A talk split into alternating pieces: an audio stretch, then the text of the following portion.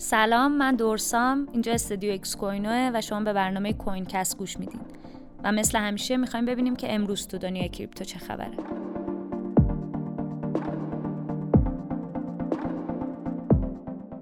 جدیدا بیت کوین و سیاست دارن خیلی به هم مربوط میشن. اگه یادتون باشه توی CoinCast قبلی گفتیم که رابرت اف کندی جونیور که امسال برای اولین بار نامزد ریاست جمهوری آمریکا شده اعلام کرده که بیت کوین یه جورایی نماد آزادی و دموکراسیه و برای کمپین سیاسی خودش کمک های بیت کوینی هم قبول می‌کنه حالا ویوک راماسوامی یکی دیگه از نامزدهای ریاست جمهوری آمریکا هم برای کمک های مالی کمپین تبلیغاتی خودش بیت کوین قبول می‌کنه راماسوامی دومین کاندیدای ریاست جمهوریه که بیت کوین رو به صورت رسمی پذیرفته. ایشون قبلا هم توی یک سخنرانی گفته بود بیاین انتخابات 2024 رو به رفراندوم ارزهای فیات تبدیل کنیم. در ادامه خبرهای بیت کوینی جالبه بدونید که اولین برج بیت کوین جهان توی دبی ساخته میشه. این برج قرار هتلی باشه که به شکل بیت کوین ساخته میشه و از فناوری های مثل بلاکچین و هوش مصنوعی استفاده می‌کنه و بر اساس اصل پایداری مولد و عدم انتشار کربن ساخته میشه. دیروز روز پیتزای بیت کوین بود. حالا ماجرا چیه؟ 13 سال پیش یه آقای برای اولین بار در جهان با بیت کوین خریدی انجام داده. اون ده هزار تا بیت کوین برای دو تا پیتزا پرداخت کرده. البته اون زمان ده هزار تا بیت کوین 41 دلار ارزش داشت. حالا این روز در تقویم به اسم پیتزای بیت کوین ثبت شده و صرافی Binance هم دیروز حسابی به این مناسبت جشن گرفت. بعد از بیت کوین بریم سراغ خبرهای اتریومی. اولین خبر اتریومی رو با ویتالیک بوترین خالق اتریوم شروع می‌کنیم.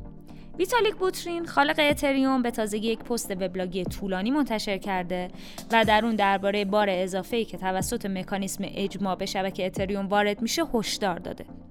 بوترین در این پست نوشته استفاده بیش از حد از اجماع شبکه اتریوم ریسک خطر سیستمی رو بالا می‌بره و باید در برابر این موضوع مقاومت کرد.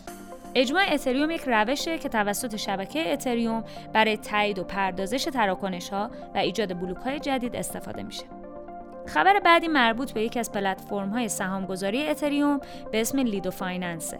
تعداد توکن های سرمایه گذاری توی این پلتفرم به بیش از 6 میلیون اتریوم با 11.5 میلیارد دلار ارزش رسیده و حالا 79 درصد از سهام بازار liquid staking دست Lido Finance ه. وقتشه بریم سراغ خبرهای مربوط به صرافی و کیف پول ها. صرافی Hotbit دیروز اعلام کرد که از 22 می فعالیتش رو متوقف می‌کنه.